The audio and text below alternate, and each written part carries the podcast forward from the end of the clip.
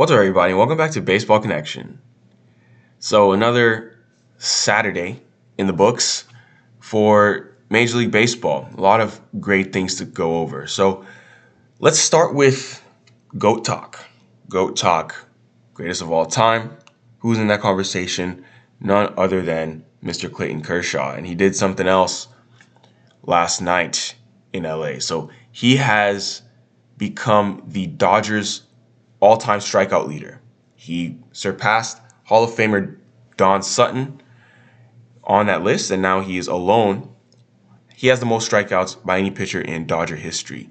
He got his 2,697th career strikeout. No pitcher has ever struck out more batters in Dodgers history. And he did it at home, which is great. He struck out Spencer Torkelson in the fourth inning of the Dodgers' 5 1 loss to the Tigers on Saturday night. And obviously, he knew the moment. He walked around for a few seconds before tipping his cap to the sold out crowd at Dodger Stadium. But, you know, it was a big moment. That's history in the making. GOAT talk, like I said.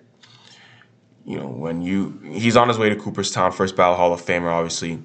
Now he's just adding more accolades to his resume before he finally calls it quits, which could be pretty soon, but we can enjoy history in the making as it happens. So, Yes, most career strikeouts in Dodgers franchise history. Sutton had held the record since the 1979 season when he passed Don Drysdale.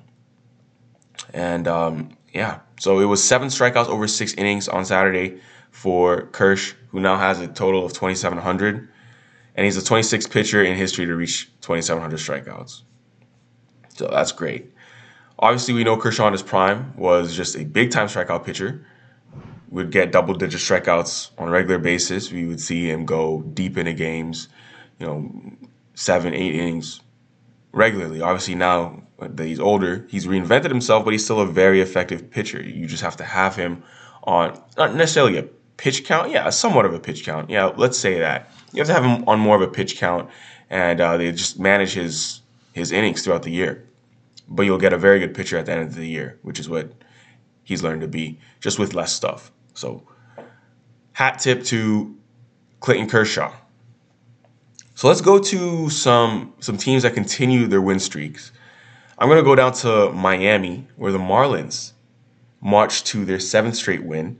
They have closed the book on one of their best Aprils in franchise history. Marlins have a 12 and 8 record, and they had a 3 1 victory over the Mariners on Saturday night at loanDepot Park. So their seven game win streak is their longest since April of 2016.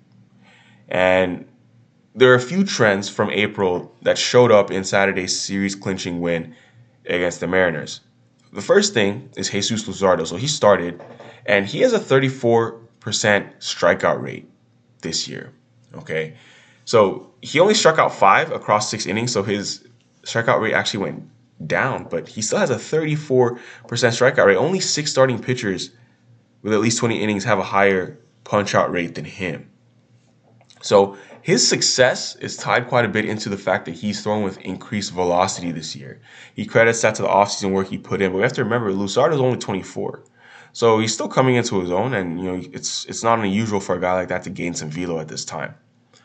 His fastball has gone up by 1.8 miles an hour. That's almost two miles an hour, according to Statcast. That's the fifth highest improvement among major leaguers.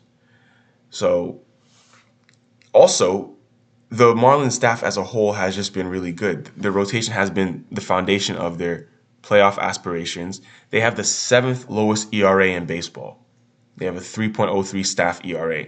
Pablo Lopez is number one on that list. He has the lowest ERA in baseball, 0.39. Sandy Alcantara has a 1.78. He's the 12th best ERA in baseball. So they pitch really well as a group. That's what they do. And we, we saw more of that yesterday. They also have four relievers with saves. So the Marlins do not have an established closer. They're mixing and matching multiple high leverage options. Anthony Bender leads them with six saves, but three other guys have recorded one each over the past week Cole Sulser, Tanner Scott, Louis Head. So that plays into another stat. The Marlins are 12 0 when leading after eight innings. That's a huge stat to, to make note of. That if they have a lead in the eighth, they have guys who, who can get the job done to shut the game down and close things in the ninth inning. That is huge. It gives the team a lot of confidence. Another thing we saw from yesterday, so the the Marlins are very patient at the dish. Their batters are very patient. They have 77 walks on the year. So they were down one nothing in the fifth against Robbie Ray, reigning AL Cy Young winner, and they orchestrated the decisive three-run inning on RBI hits from Bryan De La Cruz and Jon Berti. But like Washington earlier this week, like like when they were in Washington earlier this week, those two guys started with a tough lefty on the mound. You know, both those hitters, and and you know, this is this is part of the Marlins organization. You know, these are not big names: Bryan De La Cruz, Jon Berti, but if there's a lefty on the mound, they're going to be in the starting lineup, and you can see the organization trying to incorporate their entire roster. They're turning into favorable matchups and keep keeping everyone fresh over a 162 game season, and it paid off. Bryan De La Cruz, big RBI single in a big spot there. So this franchise is using everyone everyone in the right situation. And the walks, you know, 77 walks, like I said, that's tied for seventh most in the majors. That's huge. That's huge. Um, a patient, a patient hitter is a good hitter most times, and they end up getting a 3-1 win. So great things are happening in Miami. You know that NL East is really looking pretty good right now. The Yankees extended their win streak. Their win streak is at eight now after a Gerrit Cole gem, another one. So he struck out six over six innings in a shutout victory for the Yankees in Kansas City. They beat the Royals 3 0 at Kauffman Stadium. It was Gerrit Cole's second straight scoreless start. So he's racked up 15 strikeouts across 12 and two thirds innings over the past week. And these recent efforts have him looking more like the pitcher the Yankees know him to be, not the one he was at the beginning of the year where he had a 6.35 ERA through three outings. So he's looking really good. Gerrit Cole is Gerrit Cole. You know, he likes to, I, I don't know why, maybe not a lot of people, but I've heard some people criticize that contract. I will never criticize the Gerrit Cole contract. I thought I thought it was a good deal when he signed. I think it's still a good deal. You know, a nine year deal or something. Yes, it's going to fall off at the end, but you're not paying him for the last three years. You're paying him for the first five, six years, and I think he's well worth it. You're not going to find many pitchers better than Gerrit Cole, and that's just what it costs to acquire someone like him. So that's that's just my opinion. I think he's a very good pitcher. But yeah, the Yankees continue to roll. Their pitching has looked really good. I mean, there was a shutout last night, six innings from Cole, one from Castro, one from Holmes. Chapman closed it in the ninth inning. And New York Yankees are doing doing good things. If we move on, so George Springer's revenge tour continues. He continues to torment his old team, the Houston Astros. So in 2021, you, you only saw flashes of George Springer's brilliance because injuries limited him to 78 games. But even when he was in the lineup, you know, he was he was he was good. Uh, he, really was. I mean, he had a 907 OPS and 22 homers in less than half a season. I mean, George Springer on, on a per game basis just puts up numbers. It's it's pretty remarkable.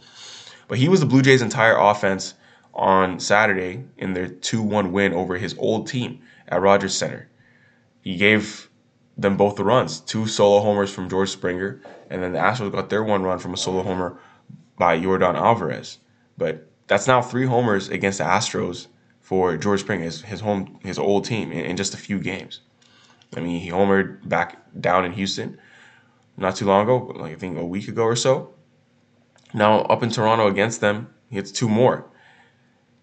I mean, yeah, he's tormenting these guys. Obviously, he was a World Series MVP for Houston, and they they definitely enjoyed having him in their lineup, and now he's doing it for somebody else, for the team that decided to pay him. But Springer is is off to a good start. If he can stay healthy, expect the All Star, All Star, All Star berth for him. He's he's that dude. And one thing I noticed is both his home runs were off a curveball, so he's a guy who could normally hit the heater, and everyone knows that. The fact that he's making the adjustments, probably looking curveball in certain counts, that's a good sign. So that's gonna do it for today, folks.